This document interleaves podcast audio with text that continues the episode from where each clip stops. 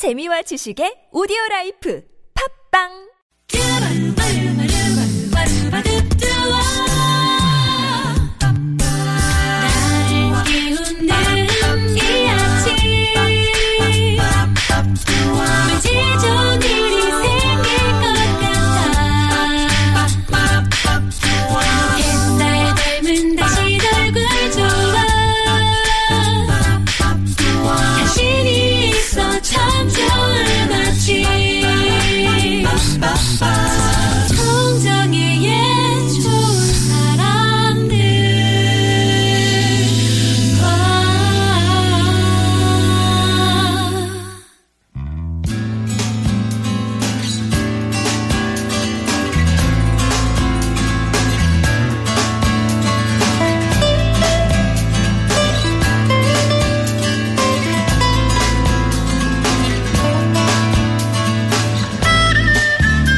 햇빛에 바르면 역사가 되고 달빛에 물들면 신화가 된다.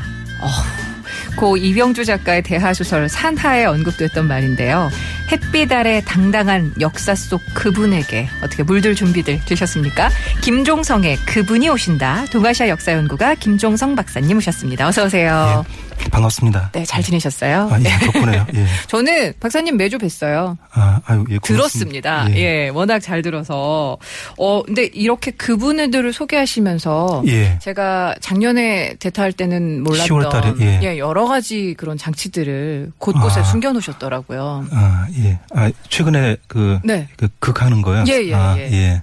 그 직접 출연을 하셔도 재밌을 것 같다는 생각을 아, 예, 저는 좀 출연 했는데. 못합니다.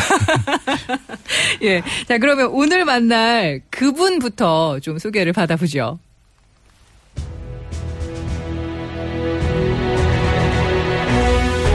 갸름한 얼굴에 숙검정 수염이 인상적인 남자. 남북 전쟁, 노예 해방하면 떠오르는 바로 그 사람. 국민의, 국민에 의한, 국민을 위한 정부라는 연설로도 아주 친숙한 오늘의 그분. 제16대 미국 대통령 에이브렘 링컨을 만나보자. 어후, 야, 웅장해, 웅장해. 예.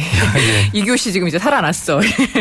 자, 오늘 이야기의 주인공. 그분은 링컨이셨어요. 예. 오, 미국의 대통령. 근데 미국의 대통령뿐만 아니라 미국의 대선 제도에 대해서 좀 얘기를 해 주신다고요. 예, 맞습니다. 이 링컨을 소재로 해서 이 링컨의 일생보다는요, 어, 19세기 전반의 미국 대선 풍경, 대통령 선거 풍경, 네, 그 이야기를 준비했습니다. 예. 근데 일단 뭐 지금 소개하면서도 저희가 들었습니다만 이 예. 국민의 국민에 의한 국민을 위한 이라는 이 명언은 진짜 예. 많은 분들이 링컨 하면 떠올리시는 명언이신데 예. 어떤 배경에서 나왔을까요?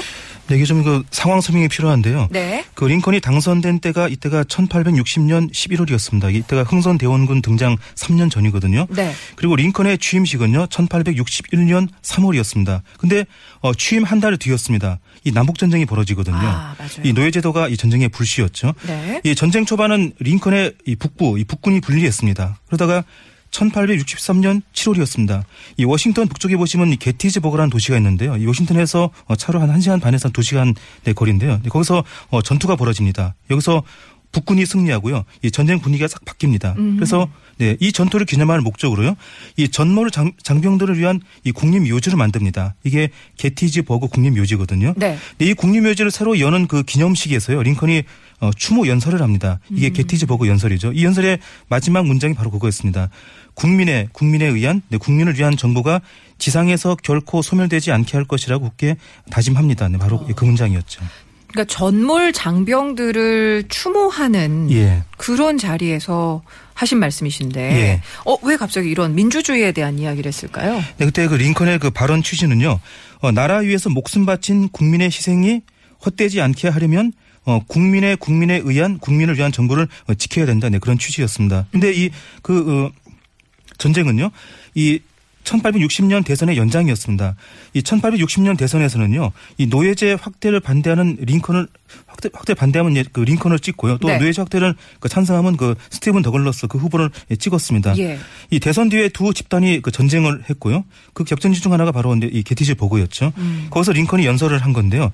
이 게티즈버그 연설문 그 중에서요. 이 마지막 3분의 1 정도를 이게 그 원문 그대로 준비했습니다. 그리고 연설 중에 보시면 그 뭐 과업이나 대, 이 대의란 표현이 나오는데요. 네. 그거는 그 뜻은 그 자유의 이념 속에서 그 모든 사람이 이 평등하게 사는 국가 내 그런 국가를 세우는 과제 내 그런 뜻입니다. 예. 자, 그러면 여기서 링컨의 게티스버그 연설 끝 부분 앞서 말씀하신 그 끝 부분을 들어보겠습니다.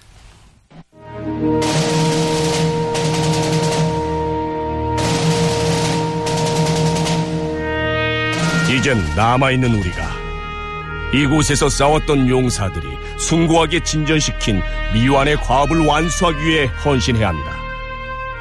여기에 모인 우리가 우리 앞에 남겨진 그 대업을 완수하기 위해 헌신해야 합니다.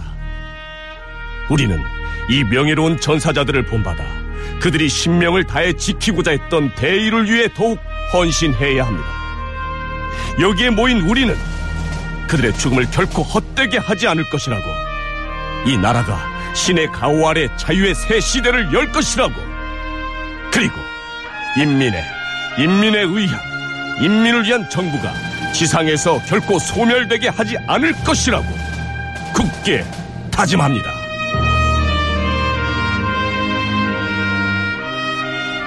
어후, 예.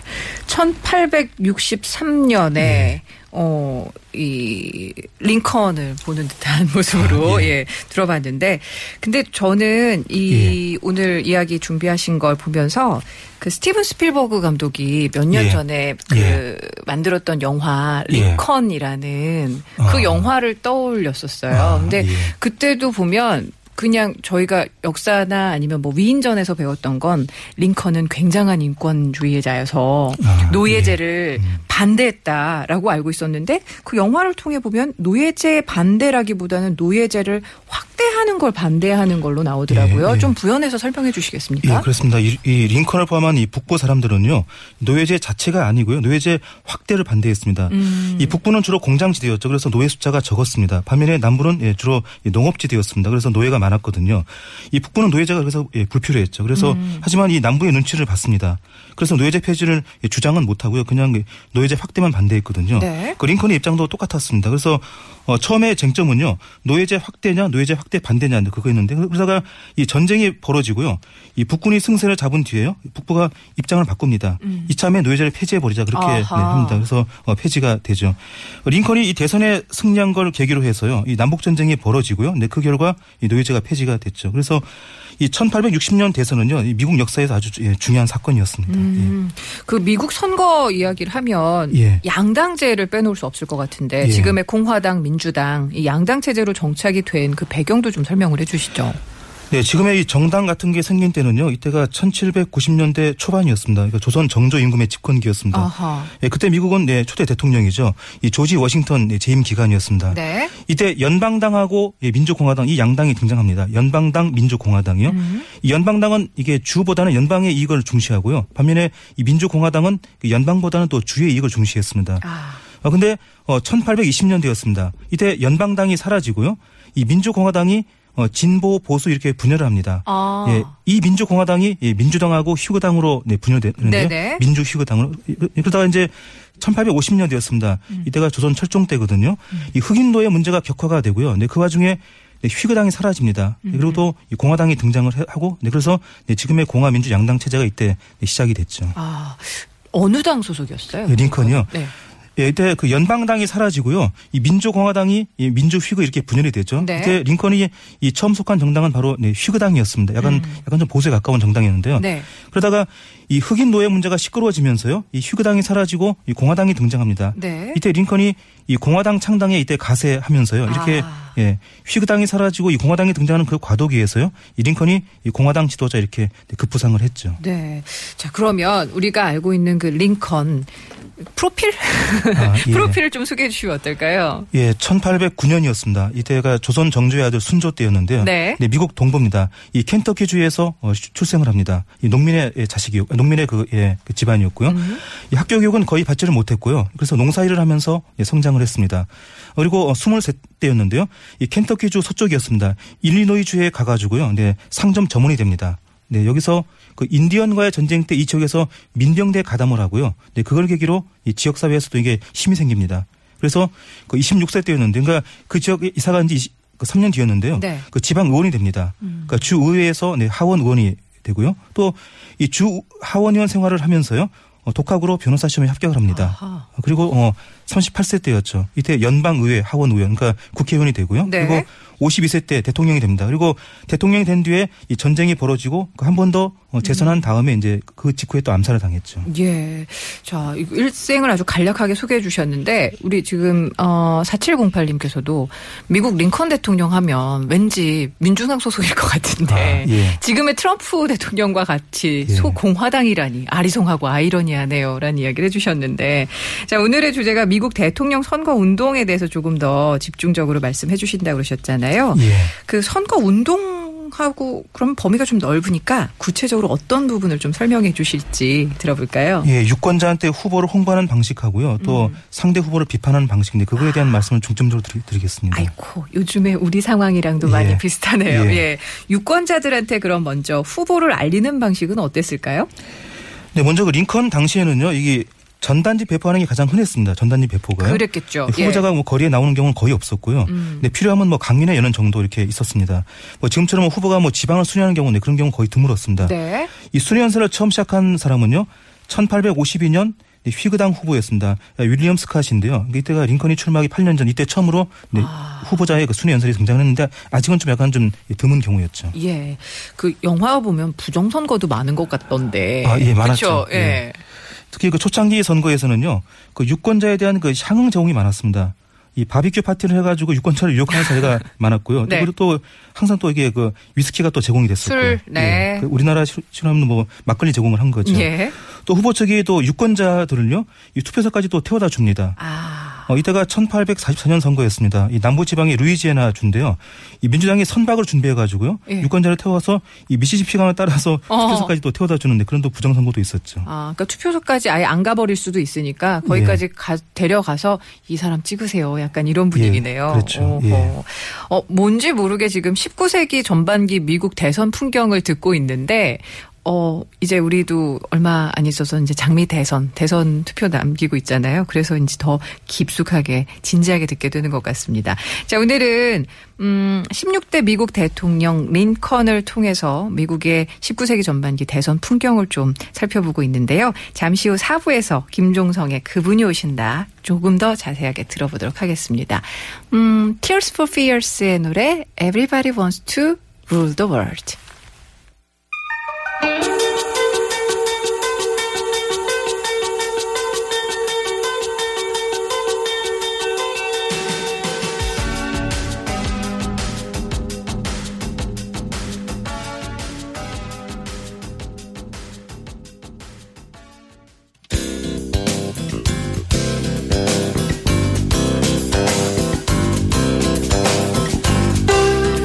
정현주와 함께하고 계시는 좋은 사람들 목요일은 역사 속 그분을 만나는 분입니다. 김종성의 그분이 오신다.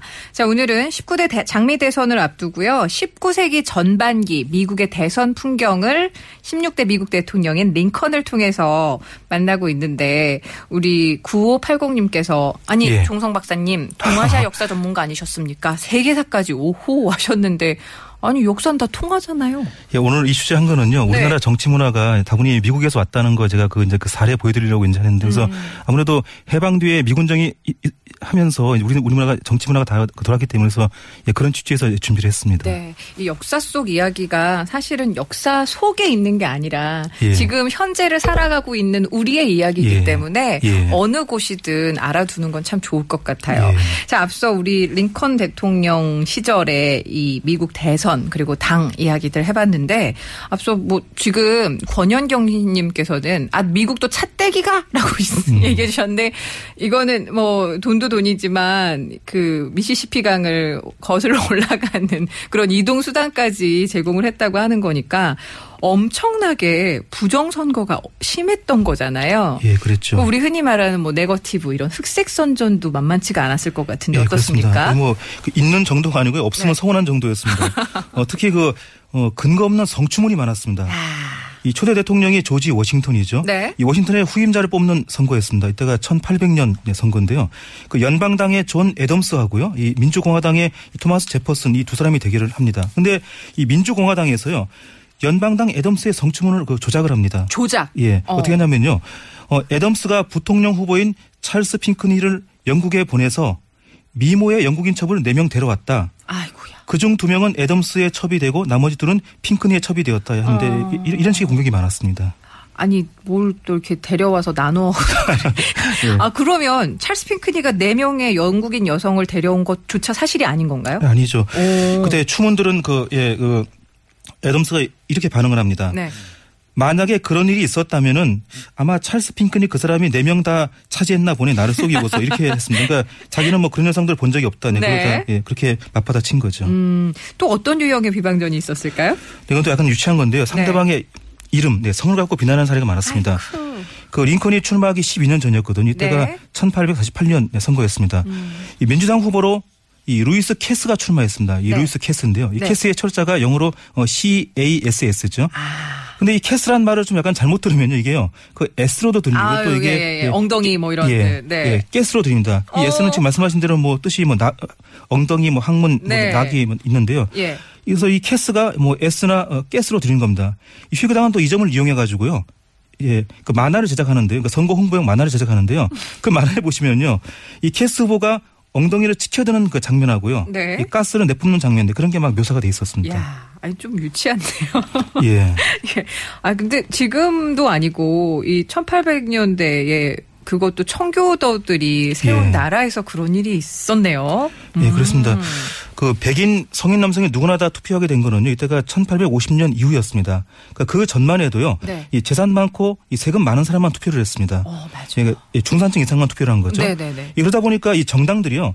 이 중산층의 표심만 집중을 합니다. 그러니까 이 정당 정책에 큰 차이가 없겠죠. 음. 네. 이 특별한 몇몇 경우를 제외하고는요. 이 정당 정책에 큰 차이가 없었습니다. 그래서 거- 거의 뭐 참여성이 되게 약한 네, 그런 선거였는데 그래서 네. 이 정책 선거가 힘들었고요. 예, 그러다 보니까 이 자기 쪽 후보를 돋보이게 하는 바- 이 방, 하기가 좀 힘들었습니다. 예. 그래서 부득이하게 이제 이 튀는 방법으로요. 이 상대 후보를 깎아내는 수밖에 예, 없게 되는 거죠. 그래서 뭐 흑색 비방을 하고 또 그렇게 해서 유권자의 관심을 끌고 네, 그래서 선거가 약간 또더그 혼탁하게 된 거죠. 예. 그렇다면 링컨이 출마했을 당시는 어땠을까요? 네, 이때 역시 마찬가지였습니다. 어, 이때 1860년 대선에서는요, 이 공화당 링컨하고 이 민주당 더글라스가 이 출마를 했습니다. 네. 후보가 더, 더 있는데 이두 후보가 가장 이제 유력한 후보였습니다. 음. 근데 이 두 사람은 이 개인적으로요, 이, 예, 약간 그 연적 관계였습니다. 연적이었거든요. 오. 이 링컨의 부인이 메리 토드인데요. 네. 이 처음에 메리 토드랑 링컨이 사귀다가요. 예. 사이가, 사이가 잠깐 안 좋았을 때였습니다. 네. 그때 더글라스가 또 끼어듭니다. 아. 이 메리 토드랑 더- 예, 잠깐 사귀었죠. 한마디로 네. 이 틈새 시장 예, 예, 뚫은 거죠. 그래서 이 링컨하고 더글라스가 예, 개인적으로 연적 관계인데요. 네. 그런 두 사람이 같은 대선에 출마를 했습니다. 음. 근데 이 당시의 정치 이슈는 아까 말씀드린 대로 이게 흑인 노예 문제였거든요. 네. 어, 링컨은 노예제를 확대하지 말자. 또 더글라스는 또 노예 문제를 각 주의 판단에 맡기자. 그냥 확대되게 놔- 놔두자. 예, 그- 그랬습니다. 남부에서는 아무래도 확대를 원했을 예, 거고요. 그렇죠. 어. 또이 두 사람은 또 외모가 너, 외모가 너무나, 너무나 또 특이 특이하게 또 그 심하게 또 달랐습니다. 그래서 음. 이 노예 문제 말고 또이 외모 문제로도 양측이 또 상호 비방을 했습니다. 아이고. 거기다가 뭐 개인적으로도 이 예, 연적이 해가지고 더 이렇게 선거전이 더 한층 더 치열하게 전개가 됐죠. 야, 외모까지 걸고 넘어지는 건 진짜 유치하지 않습니까? 일단 링컨은 키가 굉장히 크고 우리가 알고 있는 이렇게 수염도 예. 좀 덕수룩하고 마른 그런 체형이었다면 예. 더글러스는 어떻게 해요? 링컨은 네, 키가 너무 컸죠. 반면에 네. 이 더글라스는 또 너무 작았습니다. 아. 어, 링컨은 193이고요. 오. 반면에 더글라스 키는 약간 모호했습니다. 네. 이 본인이 주장하는 키하고요. 이 남들이 말하는 키가 달랐습니다. 아, 네. 이 본인 주장은 162고요. 예. 남들 주장은 한 150 정도였습니다. 아우, 차이 많다. 예. 이 두 당은 프로필 키인데요. 예. 두 당은 상대방 후보의 키를 소재로요. 이 비방전을 합니다. 음. 근데 이키 문제로 싸울 때는요. 예, 키가 작은 것보다는 큰 게 더 약간 더 불리했습니다. 음. 이 더글라스는 나는 작지만 작은 거인이다 이렇게 반박합니다. 또 말이 되, 는 거죠. 네. 하지만 링컨은 또 그게 안 됐습니다. 나는 크지만 뭐 큰 거인이다. 나는 뭐 약간 좀 말이 좀 되네요. 예. 예. 그래서 이키 논쟁은 더글라스의 승리가 되는데요. 음. 예, 특히 흑인 노예를 쓰는 그 남부의 농장 지대에서는요. 이 링컨의 키에 대한 비판이 심했습니다. 음. 어, 멕시코와 미국의 국경 지대죠. 이 텍사스주 휴턴에서 그이 신문이 발행되는데요. 이- 네. 그 신문들이 뭐 머큐리지 또 이 텔레그래프지인데요. 이 두 신문에 보도가 된 링컨에 대한 그 비방 문구를 토대로 해- 해서요. 그 링컨 반대파 그러니까 이 민주당 지지자들의 그이 술자리 대화를요. 이 가상으로 한번 준비를 예, 그거로 준비했습니다. 네, 한번 들어볼게요. 이봐 클린트 자네 농장은 요즘 어떤가? 말도 마. 흑인 노예들 때문에 속 좀 썩고 있지. 북쪽의 공화당 친구들이 고상한 척 하느라고 노예제 확대를 반대하잖아. 북부에서 자꾸 저러니까 우리 농장 흑인 노예들도 바람이 들어서 그런가 일을 잘 안 한다. 이게 무슨 때 아닌 북풍이냐고 북풍이. 그나저나 좀 자네 농장은 괜찮나? 괜찮긴 우리도 마찬가지일세 그러니까 이번 선거에서 공화당 링컨을 찍으면 안 되는 거 알지? 에이, 일자도 꺼내지 마. 난 링컨의 키도 마음에 안 들고 인상도 마음에 안 들어. 링컨 사진 봤나? 도대체 뭐가 그리 심각한 거야? 에? 꼭 유령 같지 않나? 난 그 하늘 높은 줄 모르는 링컨의 키가 마음에 안 들어 무슨 전봇대냐고 아, 참, 그거 아냐? 내가 며칠 전에 신문을 봤는데 기사가 사이다야. 머큐리지 기사인데 어찌나 속이 시원하던지 신문 기사를 오려서 넣고 다닌다네. 응. 자, 여기. 자네가 한번 읽어보게. 거기 내가 줄친 그 부분 말이야. 자네가 크게 읽으면 다른 손님들도 박수를 칠 걸세. 자, 이 사람이 있는 걸 여러분도 한번 들어보시오. 읽어보게 어서. 그래 내가 한번 낭독해 볼까 아, 그는 무섭고도 가여워 보인다. 검댕 투성이의 용모는 불량배. 말 도둑을 모두 섞어놓은 모습을 연상시킨다.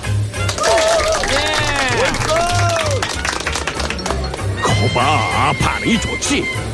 여기 또 있네. 이건 텔레그라프지를 스크랩한 거야. 줄진 부분 있지. 링컨은 하나의 골격에 매달릴 수 있는 것으로서는 가장 길쭉하고 마르고 보기 흉한 팔다리와 야윈 얼굴을 달고 있다.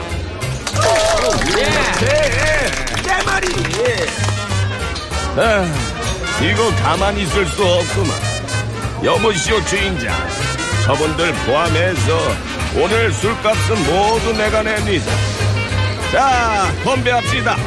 민주당의 더글라스 후보를 위하여 노예를 마음대로 부리는 세상을 위하여 건배 아니 치얼 어머나 세상에. 그러니까 남부에 그 당시 예. 남부의 민주당 지지자들이 모인 술집에서의 분위기를 저희가 한번 만들어 봤는데 어 무섭고도 가여워 보이는 예. 그쵸? 예. 불량배와 말도둑을 섞어 놨고 음, 예.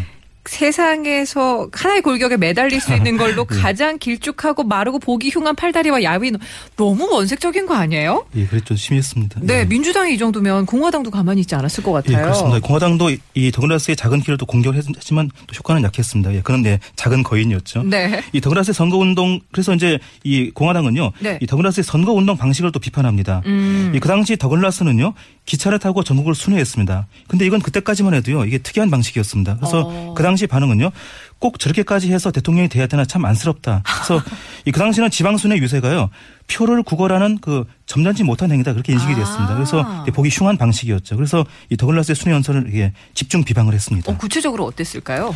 한 번은 순회 도중에 더글라스가 이렇게 말한 적이 있습니다. 음. 어, 선거 때문에 너무 바빠서 한 달 만에 겨우 어머니를 뵙고 왔다 했습니다. 음. 근데 그, 근데 그 직전에 더글라스는요, 어머니 만나러 가는 동안에요, 여러 지역을 들러서 이 지- 순회 유세를 했습니다. 네. 이 공화당은 또 이걸 이용해 가지고요, 이 더글라스 비방 전단지를 만듭니다. 어떻게 이 만들었어요? 제목은 어, 집 나간 불효자고요.